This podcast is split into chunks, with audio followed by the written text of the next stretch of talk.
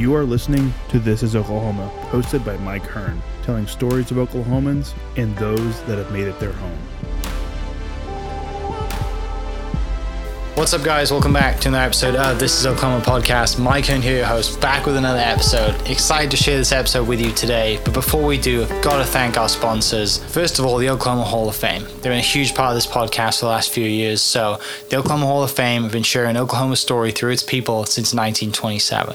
For more information on the Oklahoma Hall of Fame, go to www.oklahomahof.com.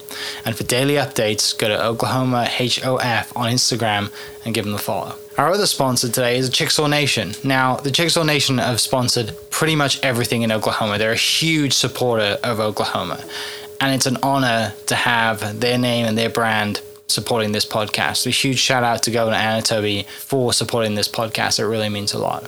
Our third sponsor is Diffee Ford Lincoln down in El Reno. Now, this one makes me so happy because these guys are great friends of mine, um, play a lot of golf together. I've bought my cars from them do most of my oil changes down there, have a cup of coffee, hang out down in El Reno. It's a good spot to go. And not only are they great friends, but they provide a great service. So for over 60 years, a third generation family owned Oklahoma business down in El Reno. They're also in Bethany as well. So people in the Bethany area know the Diffees really well.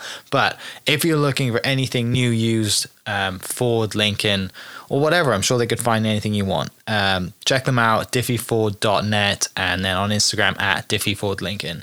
This episode is presented by Citizens Bank of Edmond. Citizens Bank of Edmond has been serving Edmond since 1901. They pride themselves on investing in the community and are here for all your personal and business banking needs.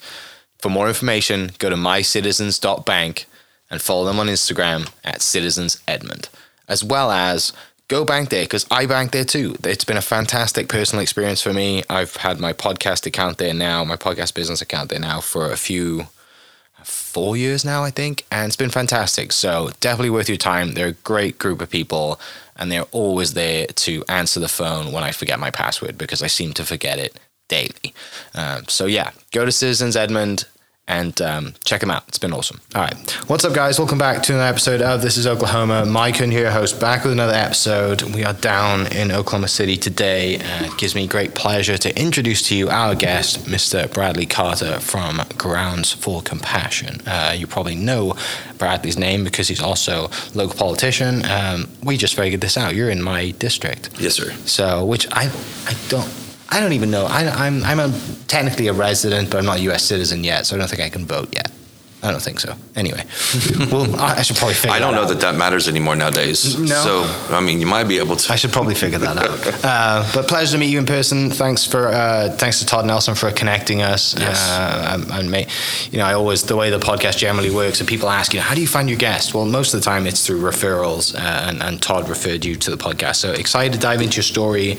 Um, he didn't mention a lot about you. He just said that you do really cool things with the coffee uh, kind of empire. Not empire, probably wrong word for it, but the coffee business that you have, uh, and just kind of the faith-based reasons behind it. Um, before we dive into that, though, set a little bit of context. Tell me a little bit about you, where you grew up, and, and what it is that you do. Well, thank you for having me. I appreciate it. Um, the uh, let's see, I, I was born in Florida to uh, my father and mother who were in the Air Force. They they grew up here in, in Bethany, Oklahoma. Moved us back uh, when I was five, and uh, so I, I really grew up in Bethany uh, through the, the formative years, and I um, attended Putnam City schools until high school. Went to Bethany High School, um, which I'm, you're familiar with, with SNU being right beside us, Yeah. and it was um, a very small school, kind of the small town, even though we're surrounded by Oklahoma City, and. Uh, after graduating high school, joined the military. I was in the army for a few years, and was a military police officer there. Came back home, and really didn't have a direction for my life. Uh, being lost, I just you know you kind of do what you can do to earn money to do whatever. So I was waiting tables, bartending, um, and that really uh, more or less helped really kind of feed into the addiction that I was was getting into with drugs and uh, the party scene. And very fortunate, years later, ended up meeting my wife, uh, which led to getting out of that that lifestyle and we started a family and uh, I'm, I'm fast forwarding through a lot of this. No, this but, is good. This is good. Um, I will definitely go back and ask a few deeper questions. But yeah, keep going. But we um, we were not Christians at the time, and it was a, after our second son was born that you know I really felt the the, the urge to make sure that our, our kids grew up in church. And I, oddly enough, I remember looking at her uh, very hypocritically and saying, you know, I I don't really think that you and I need to go, but I want our kids to know the truth so they can make their decisions when they're older. And, and, you know, it just it really hit me that that was probably one of the most hypocritical statements I could have ever made. You know, you know where the truth is, but yet you don't you don't care to go, so to speak. And um, my wife and I ended up just getting radically saved. And when I say radically saved, we had we had lived pretty radically in our own selfish, you know, endeavors and once we became saved, it was very clear that we needed to live our life just as radically and have the same fervor for Christ that we, we did for ourselves. And, um, you know, it wasn't too long after that that I had gone on a mission trip to Haiti, which is really where God got a hold of me and focused on the fact that my wife and I would be going into ministry. Um, we I, I kind of laugh. I took her kicking and screaming, but we we had discovered coffee at this time, which we both hated. We didn't drink, mm. uh, but that we felt called to to put in a, a business in Haiti to help provide jobs and and do whatever we could because the poverty level was so high. And coffee just really fit um, and so we were there for a little over 18 months. Um, and when I say we, I was spending a week to two weeks a month in Haiti and flying back and forth. Uh, at this point in time, we had had an insurance business here in the States, and uh, we're, we're doing fairly well for ourselves. And we felt the Lord call us to quit that and really focus on ministry. And so I'd go there to make sure that they didn't forget who we were and do everything we could within the, the coffee business and industry and the farming and uh, then would come back home to try to figure out how to sell the coffee and who would be willing to buy it and how do how do we kind of fund this endeavor. And it, during this period of time we grew our children our family from two kids to five. Okay. and she uh, she came to me and said you know I'm really I don't know that I can continue to be a single wife and keep doing this all on my own. I need help. And it was a it was a really good time to transition to where I, I stayed here. Uh, we had donated the property we had in Haiti to a ministry that had come alongside of us and helped us through it all. And they have done they have done amazing things. So shameless plug for you know Mission of Hope Haiti.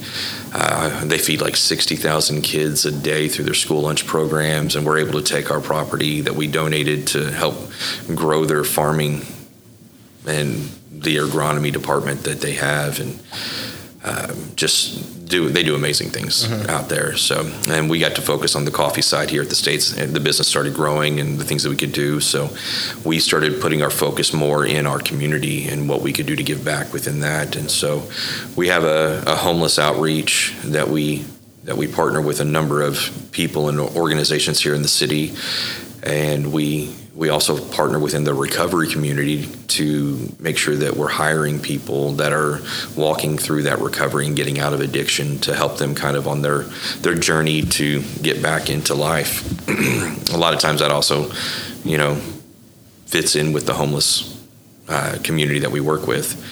So currently, uh, as, as, you and I are talking, I mean, we're about to have a pretty Arctic storm come through, and so yeah. we've we've been elbow deep in making sure we've got hotel rooms and food ready and different things prepared for people. And it uh, Oklahoma is great with all the seasons. I think we have made two seasons, you know, hotter than it can be or colder than, yeah. and so we try to work in the in the catastrophic areas there, and it's just. I don't know. It's been kind of a, a blessing in what we do, and like you referenced, and a few years ago, I, I felt the call to, to step into politics, and mm-hmm. I've really enjoyed it because I get to do on a larger scale what we were already doing through the coffee business. Mm-hmm. So it's not really about the politics; it's about the fact of being able to help the people within our community and being a blessing. And it's just opened so many more doors into mm-hmm. what we can do to get people the, the resources they need. Yeah, yeah. Uh, tell me about. Um, so you said mom and dad are in the Air Force. Did that kind of kind of help your decision to go into the military, or do you think after high school, I don't want to go to college, I want to go in the military? Was like, what was that conversation after high school with your family? So that was kind of both, really. Um, the the college that I wanted to go to, that I was really geared up for, I was a baseball player. Okay. Um, I did not get a scholarship for, and I was extremely headstrong. I mean, like you want to talk about that teenage boy that's full of pride, full of himself. I mean, that was very much me. Um, and so I was going to show everybody since I didn't get the scholarship I wanted. Instead of going to the schools that I could have, I decided to say no. And um, my dad was Air Force. My my grandfather and uncle were Navy. So I was like, you know, I need to go. I'm going to go Army, which would just you know I can top them. Mm-hmm and realized real quick into boot camp that this place was going to kick my butt, you know. Um, and you know, I was only in for a few years, but I learned so much actually in that period of time that I still use to this day, and, and that I kind of navigate with. Um, but it was it was a it was a decision. Basically, I wasn't ready for college, but I didn't know what I was ready for. My father also worked for the Oklahoma Highway Patrol, so I figured I'll go be an MP in the Army. Okay do my time, come back. I can go back to I can go to work with my dad. You know, I can go do one of those things. I realized real quick wasn't going to be a cop. You know, I love our our police. I love everything they do and our first responders, but it. Um, at that point in time in my life, especially with the the addictions that I had with drugs and and whatnot, it was it was not, you know, for me. Mm-hmm uh, I'm 44 and I tease with our chief of police now. I'm like, you know, if I ever, you know, get out of this and lose this position, whatever, I'm like, I'm going to be the oldest recruit you've ever had. I'm gonna, I'll, I'll go be a cop with you. And uh, I don't know that I could ever even run down the street right now, but it, it's it's something that still run, runs through my veins yeah. in that sense. But um, the, the Lord's got me serving in other capacities and other things, and so I can I can support those guys in doing what yeah, they do yeah. as well. So. Um, Tell, tell me about that time that kind of addiction comes in then. Was that kind of around this time you're going into the military, you kind of coming out of high school, like, you know, and, and you, we can talk, you don't have to talk about it if you don't want to, but um, if you do want to talk about it, I'd love to hear that story and how you go through that.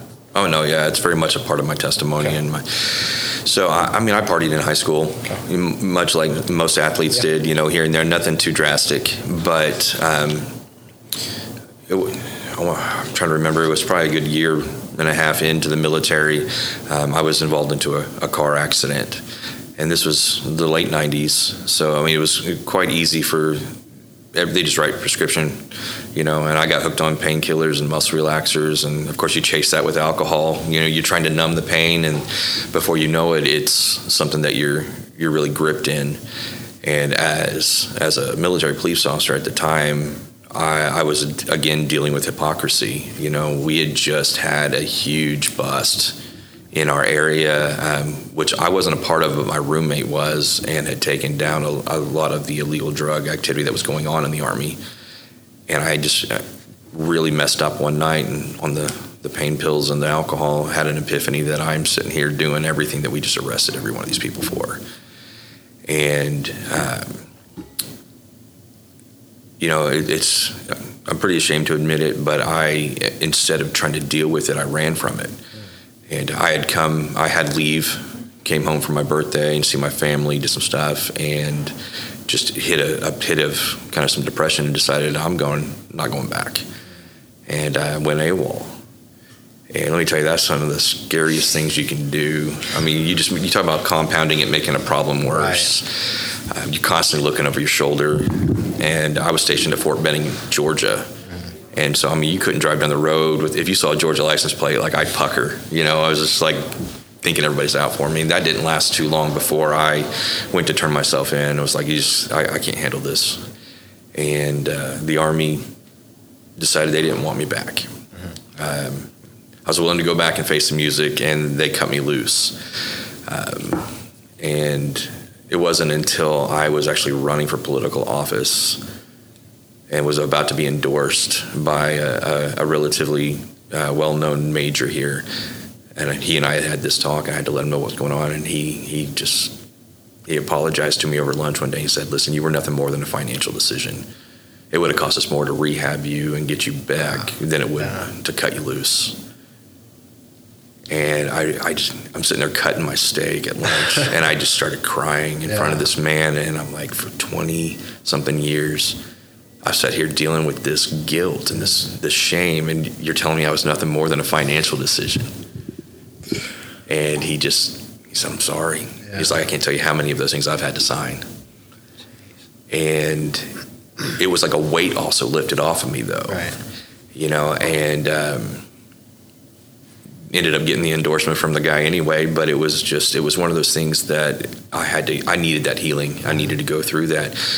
But um, it was, it's just, it's been part of the story. Yeah, yeah, I guess yeah. is the better way of putting it. So, um, but that led into a deeper aspect of addiction with depression and drugs and alcohol when I was, you know, going through the bars and the nightclubs and Yeah.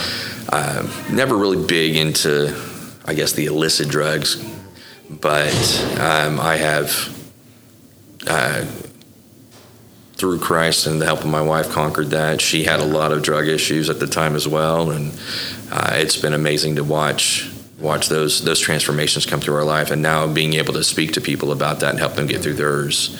Um, and then, of course, prayerfully and hopefully, our kids don't ever fall follow Right. those footsteps. Yeah, yeah, and, and yeah, I mean, it all it all ties into your story, right? It all ties into who you are, and you know, and we we learn more from going through really hard times than we do from everything that's just easy and you cruise through life and nothing's ever difficult. Well, something's going to come across your desk at some point, right, or, or in front of you that that tests you, and if you've never been tested before, then you know. We learn all from our failures and all the rest of it. You know, you know, you know everyone listening knows all those quotes or whatever. But um, yeah, it's it's not easy, right? And you look through those times and you're just like, I mean, it could have been a lot worse, right? How do, you might not even be here today, Oh, right? There's been plenty of times Yeah. that I it's by the grace of God. Yeah. I should not be here.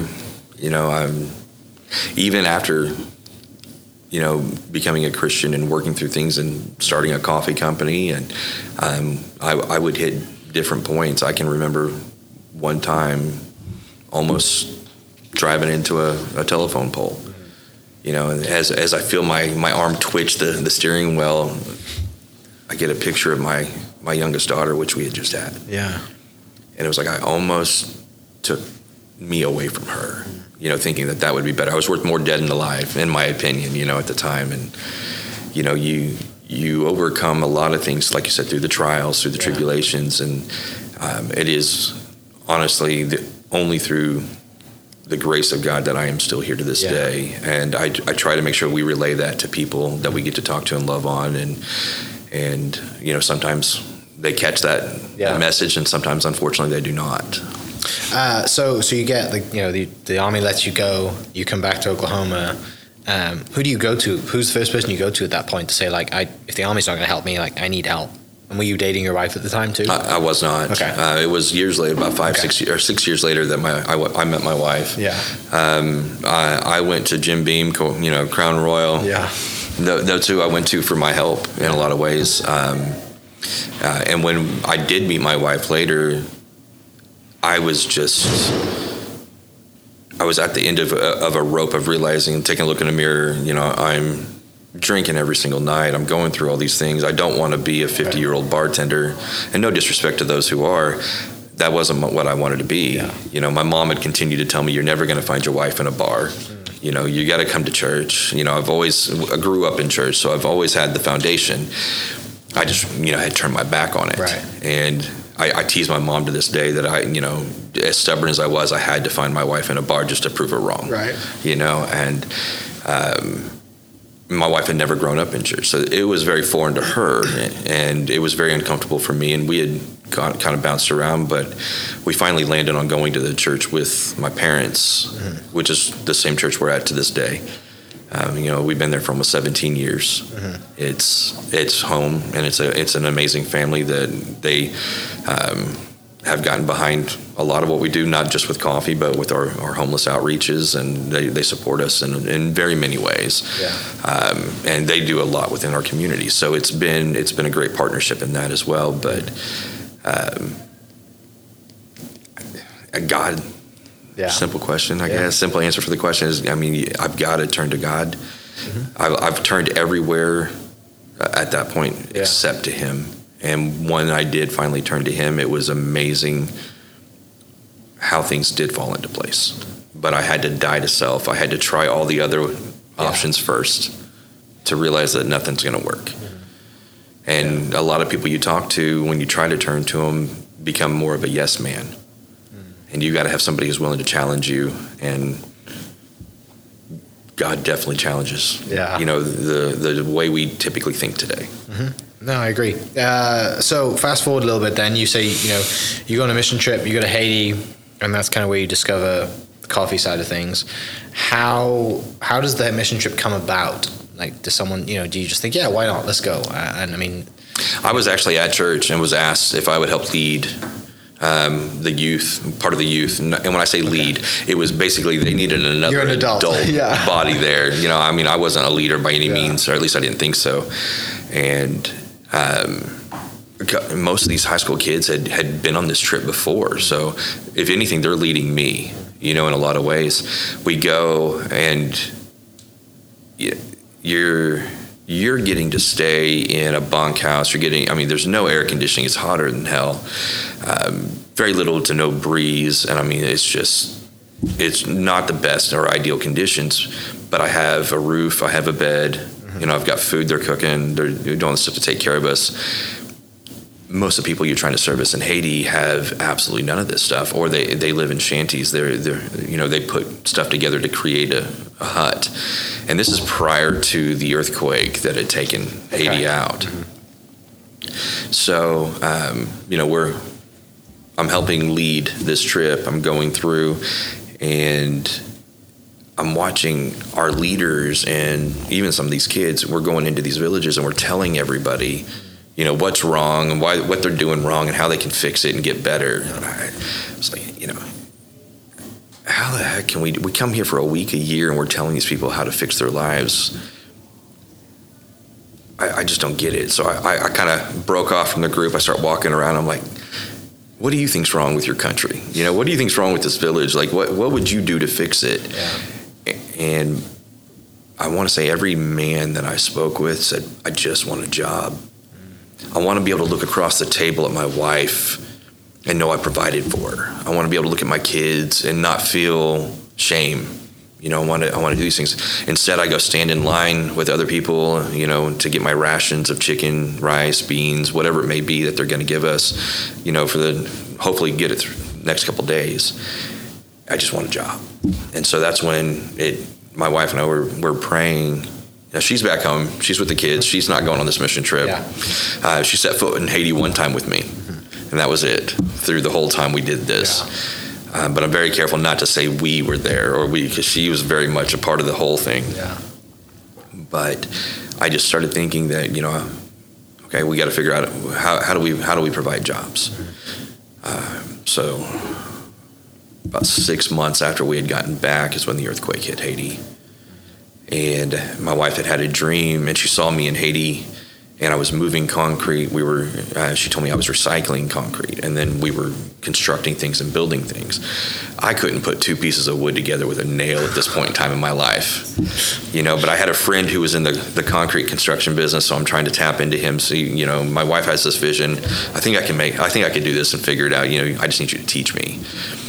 And uh, it was about six months later before anybody could really get back into Haiti that wasn't a first responder or some kind of medical. Um, and when we got in, um, I hit the ground running. I just, you know, we're going to start recycling concrete. We're going to start construction. The government says that they've got some free land that they'll give a company if you'll start a company here. Um, you know, I'm trying to talk to anybody and everybody, but every piece of property I look at is, you know, the the negotiations started out at, at a million US, you know, which I had no money for this, and I am two years clean at this point in time in my life. I'm trying to figure things out. And I am given chances to go talk in front of Parliament. I am speaking in front of these world leaders, so to speak, and I'm I'm just sitting there trying to figure out like where in the world did this come from, God? How how am I able to go talk to these people? I, I have a vision, I have no money, and I have no idea how in the world we're gonna make this happen. And not only did they they agree with wanting to help us out, but the ministry mission of Hope Haiti, they bought into this, and we I tried to do this for nine months and couldn't get. I mean, I couldn't even move a rock, and on this last trip at this nine month mark, I'm at a hotel. I'm having breakfast with my father, who's come on this trip with me, and it's our last day in country. And I, I'm sitting there just really defeated. We haven't found anything yet. I can't do anything. And this man walks up to me, and he he sees the hat that I've had made and this shirt that I'm wearing. I mean, like I was official on paper. I hadn't moved anything done anything, but I had the polos and the stuff. And he's like, Kingdom Concrete construction and recycling. What is that? So, like, great. Yeah. I get pumped. I start telling him all about it. He joins me for breakfast in the middle of the story, and then he he goes, "Man, that is an amazing story." He goes, "Let me tell you why it won't work." Great, thanks. Boy, you know, that's yeah. kicking ways down. And uh, he goes, "Man," he goes, when you're as poor of a country as Haiti is, and you need to make concrete, and you've got this much money, and you need this much, you just keep adding sand, and that's why everything crumbled. He's like, that's why they're recycling the rebar and they're just throwing the concrete in the ocean because it's going to dissolve in no time. Okay. He's like, but I've learned over my years that the reason that God gets you to one place isn't always the same reason you stay. He's like, do you mind if I pray with you? I was like, man, I don't know if there's anything else we can right. do, so let's go for it. And he prays uh, just an amazing prayer. It just kind of brought me some peace that afternoon, I go look at the, the last piece of property that we can do. It's 45 minutes outside of Port-au-Prince. It is 20 minutes up a mountain that has no road, which is never going to be conducive for construction or do anything. And I'm looking at a million dollar view. I've got the ocean in front of me, I've got more mountain behind me, and I have no clue why, but out of nowhere, I just said, I wonder if coffee could grow here. Yeah. Which is all that this government gentleman needed to hear, and he just starts going to town about coffee, speaking so fast that my translator can't keep up with him. He just said, "You say he coffee." Just, he's, yeah. yeah, and so he he goes nuts. You know, we start looking into it. Turns out that coffee was Haiti's number one export back in its heyday. They used to produce way back when almost fifty percent of the world's coffee. And then in the early 90s, President Clinton enforced an embargo on Haiti and killed their trade, killed their country. I mean, Clinton really did a good job on destroying Haiti in a lot of ways, yeah. all in the name of trying to save it. And he, uh, so this guy's telling me about it. Long story short, the government gives us 6,400 acres in this area, wow. which is just outside of a town called Titanyen, which means land of the dead and it's where this was the dump for Haiti type thing. But we found a couple thousand plants growing wild. You know, so in our first year, we were getting a harvest. Yeah. Um, have a friend who has a coffee plantation in Hawaii. We shipped him some of the coffee to test it and tell us what to do. And he's like, Brad, this is the this is the coffee I remember from Haiti. He's like, don't change a thing. And unfortunately, with, with where we are in the world right now, I don't bring any coffee in from Haiti. Yeah. But uh, we adapted, and we use a we use a broker to help us get in coffee. So we currently we bring in coffee from nine other countries. Uh, we blend everything ourselves. We only do Arabica coffee at this time. You know, we only do current year crop. Yeah. We want to make sure that it, we we produce the highest quality coffee. Mm-hmm. Um, and when we started off, our deal was going to be, you know, uh, church coffee. We were teaching churches how to partner with us because everybody basically used Folgers. Yeah. So it's like, you know, our tagline became, you know, uh, church coffee doesn't have to suck. Mm-hmm. And so we got a lot of churches to switch to us, and then business leaders in the church started realizing that their coffee at their office was worse than than this, and so then it just kind of grew into executive coffee service, and then we started, you know, we opened a coffee shop, and so we started roasting for ourselves in other coffee shops, and before you knew it, we were we're roasting now for businesses, churches, coffee shops. We have you know online sales. People can walk into our roastery and try what we've been roasting that day. You know, buy retail, and all all while doing this, they're helping partner with us and, and you know the community and helping homelessness and, and helping combat recovery and, and kind of going that route. And so it's it's been a really long story. We've been doing this now 13 years. Uh, it's been a little little tough here and there, um, but to see some of the stories and the lives that you get to touch and affect change with, and it's just it's amazing. Uh, I've got a young lady who works for me. Her name is Sarah, and she's been clean six years now. Um, actually, grew up with my wife. Um, has been there. I mean, they were best friends forever. We lost track of her for a while when she was in the, the pit of her her addictions, and she has been one of the best, not just employees but friends. You know, I could I could ever imagine having for my family or for our business, um, and just to hear her speak of you know what she thinks that our business has done for her and her family. She has a, a beautiful young daughter. You know. Um, has had to go through a number of different things in her life and uh, ups and downs with her husband, um, ex-husband, but is now looking to become her husband again. You know, and just the the being able to uh, just I don't know salvage that is is probably a huge testimony in so many ways, um, and just the, the countless stories of people that have, have come alongside of us. And we don't believe people will work for us for the, you know, the rest of their lives. We, we, we're a launching pad, is the way we like to look at it. Yeah. Uh, Sarah may be a lifer. She may stick with me, which I, would be very happy if she did. But um, we have people that come in, that get everything under their feet, and our goal is to be a blessing coming and going for them. So, yeah, uh, talk a little bit about kind of like you know you said you've been doing this 13 years. Talk a little bit about kind of just like it's obviously it's sustainable. Um, talk a little bit about like the business side of things, like and you mentioned earlier you had the insurance business at the time as well that was pretty successful. So, talk a little bit about like you know, it's great to have this idea. It's great to have this vision and be able to, you know, donate and, and kind of be this launching pad but also you've got to have an idea of how to run a business too right? So tell me like where that education comes from and, and who around you has been good to help you with that side too. Trial and error i would say in a lot of ways there. Um, i actually came from a relatively um, poor family. Um, we I guess we probably would have been considered the lower middle class or, or, or poor middle class. Um, we did not, you know, business has never been in, in my family in that regard. I didn't go to college for it, so a lot of it had to be trial and error. Um, now, the simple part of it is, I mean, you have bills, you got to pay those bills. If they don't, they come knocking on doors, and you know, there's things that have to be done. Uh, you've got to pay yourself. You've got to be able to eat, and then so you, you've got to equate into and the margin into what you need to do. Um, when we first started off and we were opening a coffee shop, I had no idea. I've worked in restaurants and bars. I've done this, so I understand the management side of things, but I didn't understand the ownership side.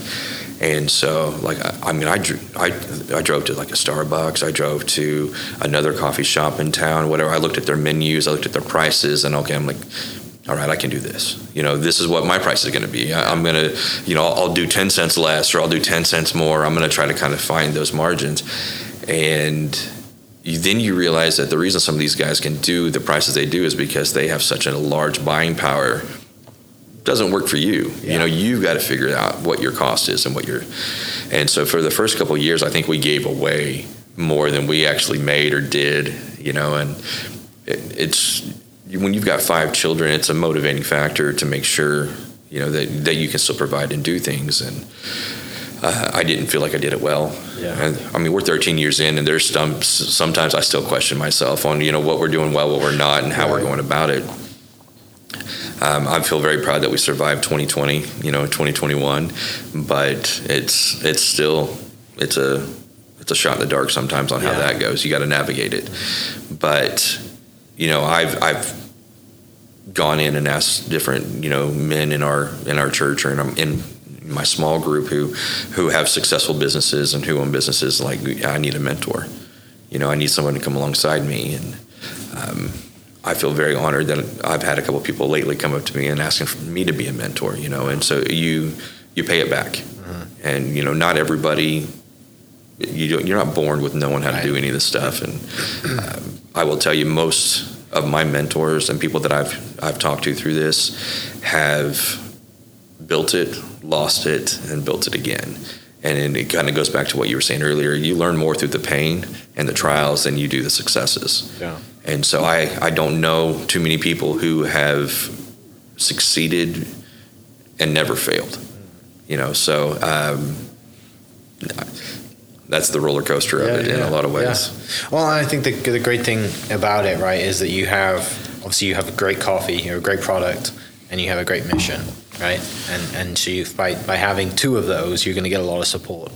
You know, from like I said, from church to start, and then because of the you know the business leaders that are at the church, you're going to have stuff come in as well, and then it just kind of compounds. And as long as you can focus on those two and the successes of that, then everything kind of falls in place or should fall in place.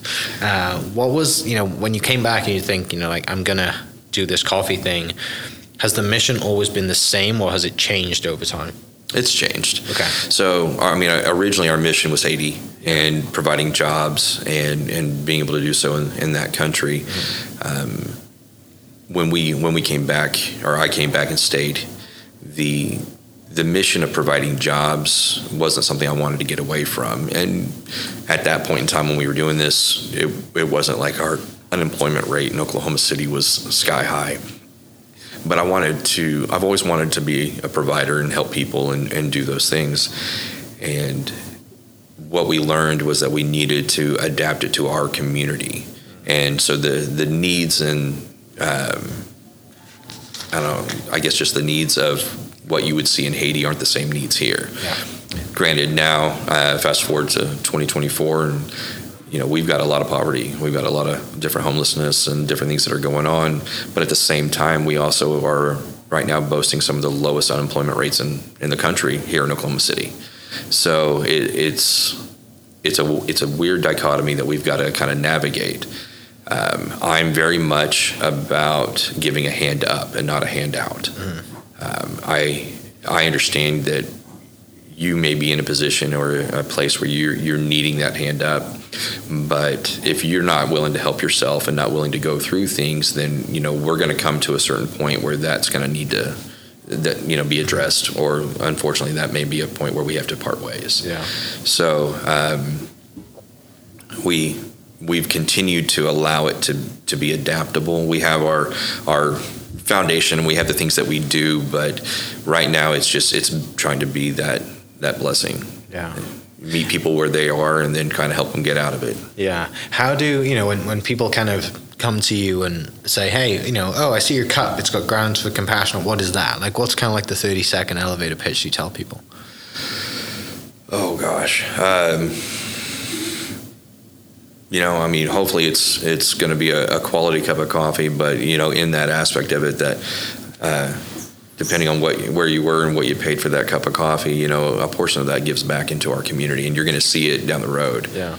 Um, I still remember the first day I'm driving down the road and I look over and I saw somebody have a coffee cup in their car with our our sleeve on it, you know, and just you're grinning from ear to ear at that point in time because you know now that you know people are buying into to your your mission and what you're doing. Uh, unfortunately, they don't always get to see what their dollar does.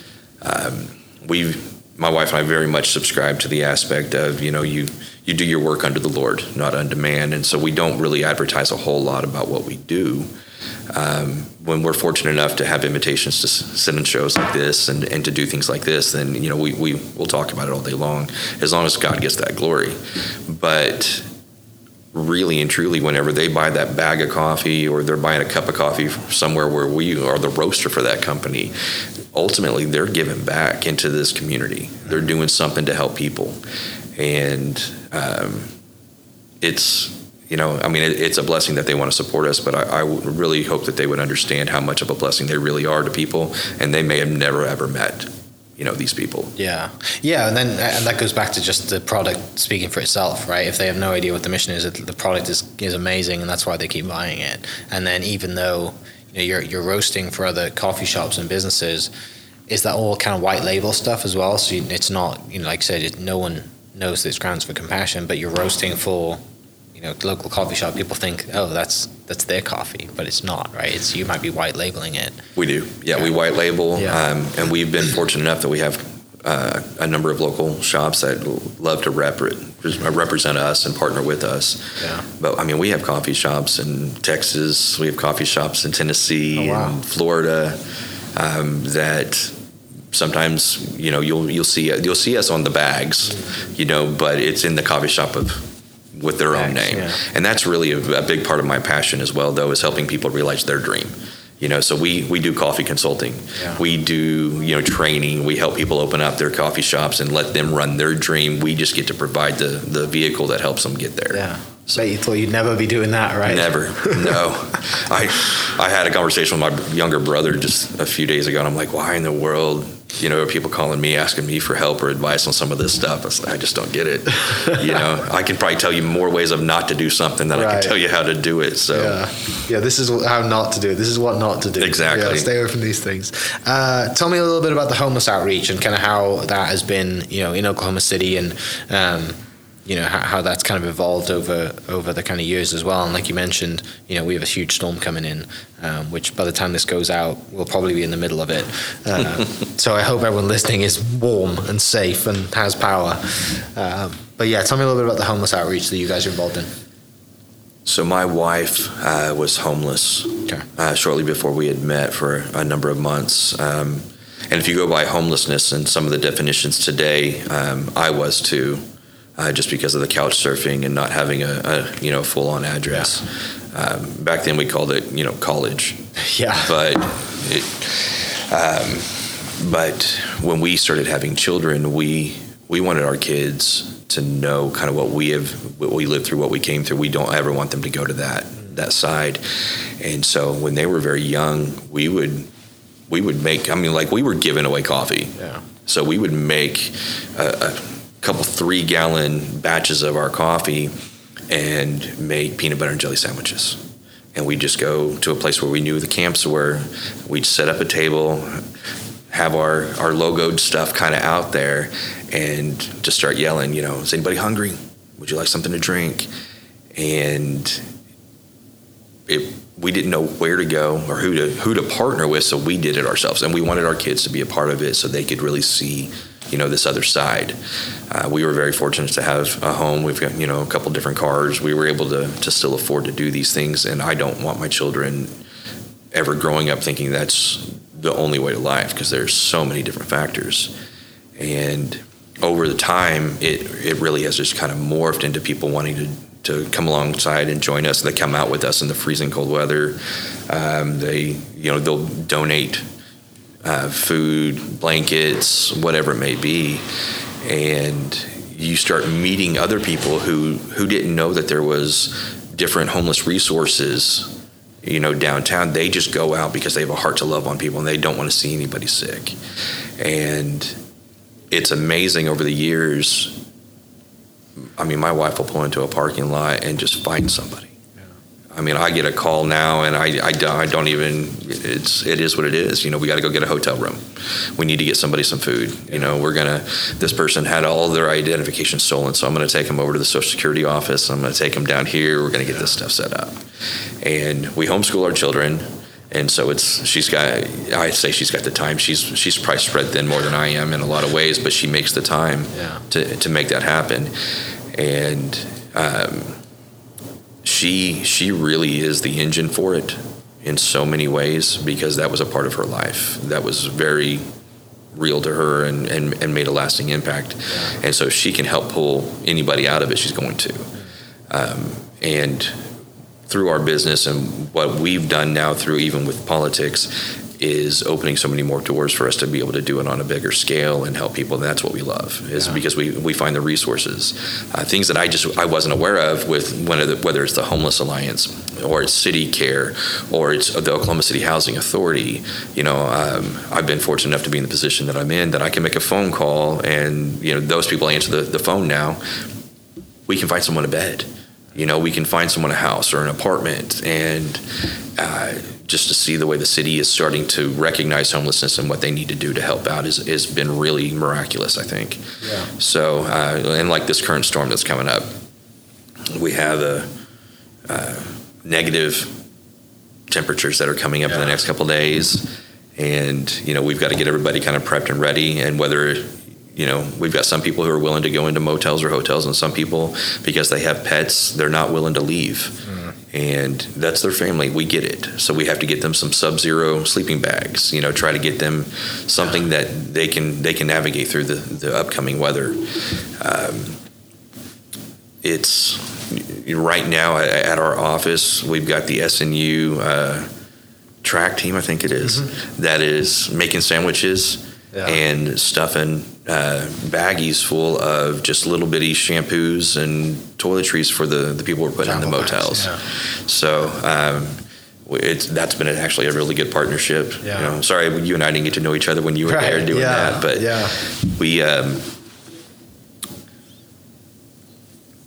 that that's just kind of how things have morphed into that. Yeah. I hope I answered your question. Yeah, no, you did definitely. Okay. Well, and, and a lot of it's like you know for people listening, and, and for myself too. A lot of it's like education, right? You know, we just don't know. And like you said, you know, before you were just go, you guys were just going out and doing it on your own before you kind of got into politics and you kind of learned the ways around it and who.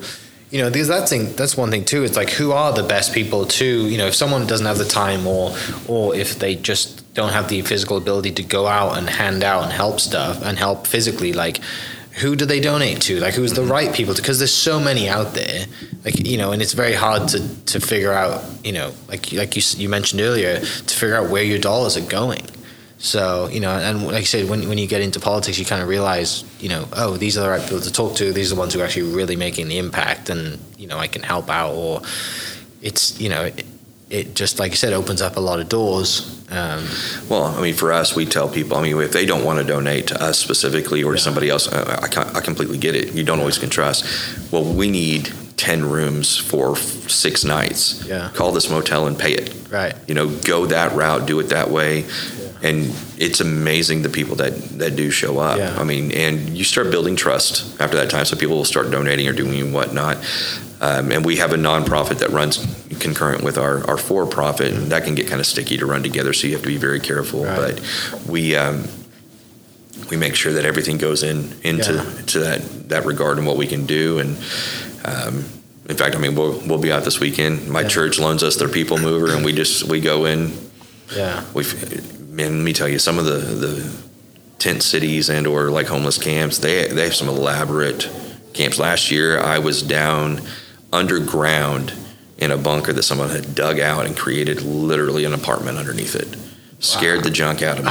I'm sure it did. Oh, but I mean, I came across a CPR dummy. I thought was the person that was dead. It scared me half to death. But I mean, just some of the places that you go and some of the things you do, and you you get to pull these people out, um, is is eye opening. Like you just wouldn't even consider some of the, the ways people will live and survive. Yeah. Um, and we've been out of that for so long that we've be, become very comfortable and accustomed to our life. You, know, Yeah. you forget as well. So Yeah. it, it's crazy.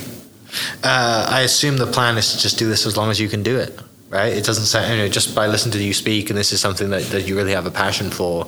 Um, you know, I, just where do, where do you where do you see it going? I guess where would be the next question. Like logically, like you, know, you said you're, you're 44 years old now. Where do you see like, and I'm sure it might evolve over time too. Like if there's another need, you know, now it's homelessness, maybe it's something else. Like where do you see the future of you know Grounds 4 Compassion going?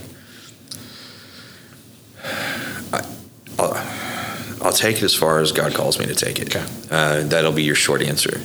Um, my wife and I made a commitment to each other and, and to God years ago that, okay, Lord, the, the answer is yes. Yeah. What's the question? And so if we feel like God's directed us a certain way, regardless if we know how we're going to get there, then all right, we'll do it. Yeah. Um, and it's very difficult for us to see someone in need and not do what we can to help out. You know, so um, again, that's where the the whole the aspect of the the politics has just Yeah. opened up doors to be able to do it in a, in a better way. I hope. Right. Um, we we we don't really like to subscribe to party lines and to different things, and that's one of the reasons we love city councils because it's it's not supposed to be that way. Really, you know? It's supposed to be about your community. It doesn't matter what side of an aisle you're on or whatever. These are human beings. Yeah. These are real needs, real situations. You know, it, let's focus on that. And if we do that, I think everybody wins. You don't have to have Yeah. these different ideals that can get in the way. Let's just focus on being a blessing to the community. And you know, so far it seems like you know it's really working, and focusing on that is what we're going to do. But I will tell you that my wife is the reason that we've really focused on the homeless thing. I have fallen absolutely in love with it more so because of her. Yeah. Um, I doubt we ever get out of it Um, and everything I read biblically, I don't ever see the word retirement. So I don't know that Yeah. that's anything other than American, really kind of, you know, philosophy. Right. Uh, and, and don't get me wrong. I mean, retirement sounds great at some point, Yeah. but our, our job is to make disciples and to love on people. And unless you're willing to meet their needs and meet them where they're at, very rarely can they hear the, the message of Christ. So my goal will be until I go the way of my Right. ancestors, you know, I'm going to keep doing this. Yeah. You mentioned you, you got five kids now. Um, kids involved, and what's that like having them around, and, and also just having them not not just learn from from giving back and, and seeing people's different and difficult situations, but also learning, you know, entrepreneurship as well. What's that like? You know, it's been a challenge. I've got uh, with five, I have five teenagers, so they range from 13 to 19. Wow. Uh, we we went from two to five in 18 months. Yeah. Our our last two were 12 months apart. Okay. But then six months later, we adopted who became our oldest. Okay. Um, she was my niece first. Okay. Um, her mom and dad uh, died from overdoses, Oh four months apart. Wow. And so we were her aunt and uncle, and then became mom and dad. She Yeah. she was an almost only child uh, in her situation, and then became the oldest of five overnight. And so we've got five very different kids in a lot of ways. Um, you know, some you can tell have that business entrepreneurial mindset. My youngest boy, who's 14, I think he's already started two or three companies. And he's employed his brothers and sisters doing it. And when I say that, I'm talking like he he started the uh, backyard dog poop cleanup business before it actually became a thing in the city. Um, then he started cleaning out people's storm shelters. Still does that one to this day, Yeah. and it pays for his extracurricular sports. It pays for the things he wants to do. Love He's that. got some really you know, high profile clients when I say it that way. I mean, he Yeah. just, because he has no problem getting down. He, and he, t- dad, one day I just, I started thinking, what could I do that nobody likes doing? Yeah. And then I'm going to go do it. That's also a recession-proof business Right? as well, right? Like, So- cleaning is recession-proof business. And then my youngest daughter is just like, she is always thinking about like, you know, how can I make money? How can I do this? And, um, uh, my my oldest son has has got a, a clothing line business that he's he's really trying to kind of get kicked off. He loves designing things, but uh, my oldest daughter, who came out of uh, you know that life of addiction and pain as well, and all the traumas that she had gone through, through in those first six years, she's now taking and she's headed to ORU and she's wanting to become a childhood trauma counselor Brilliant. to, to help children who are you know navigating that. So uh, my my middle son's 15. He's you know this baseball player who of course has aspirations to not only go to college but pro and so I mean he all of them work for me except for my oldest son who who it's been great for our relationship that he doesn't uh, but he works at chick-fil-a he, Yeah. he just got promoted to trainer there he's doing great things um, but they all have the heart to help Yeah. and I would I would really I think the credit goes to my wife. You know, she has she has incorporated all of that into our homeschooling, into our our you know lives of everything that we do. So. Um, when when your 17 year old son in public will walk up and give you a hug and tell you he loves you in front of all of his friends and everybody else, I feel like I like we must have done something right there. Yeah. You know, I've got and my 19 year old daughter will do it. It's like they're not ashamed. They're not worried about it. Uh, you're gonna get me choked up even talking about it. I just I, I feel I feel very honored and blessed to be their dad on that side of it. So. Yeah, brilliant. Uh, Bradley, it's been an absolute blast. Um, I'm glad that um, Todd put us together. Uh, I'm glad we got to make this happen. And Oh, absolutely. I'm glad we could do it as soon as we did because uh, great timing on the storm coming in and hearing that story and everything that, that you guys are doing on that as well. Um, how do people help out? What, what's kind of like the social medias, the websites for uh, Grounds 4 Compassion where people can come and try this amazing coffee? So um, groundsforcompassion.com Okay. or G, the number four, the letter C dot coffee Okay. is our websites. Um, same on social medias. Um, you know, we do have an aspect people can donate to if they so choose. You can call the store Okay. and get that that information. It's, but we have um, just literally supporting us. You know, we have a deal for people who want to just subscribe and have coffee delivered every month directly. Don't you know? Don't set it and forget it. It's called the Compassion Club. Okay. You know, you get to be a part of that if you want. Um, so, um, but we would really covet your prayers.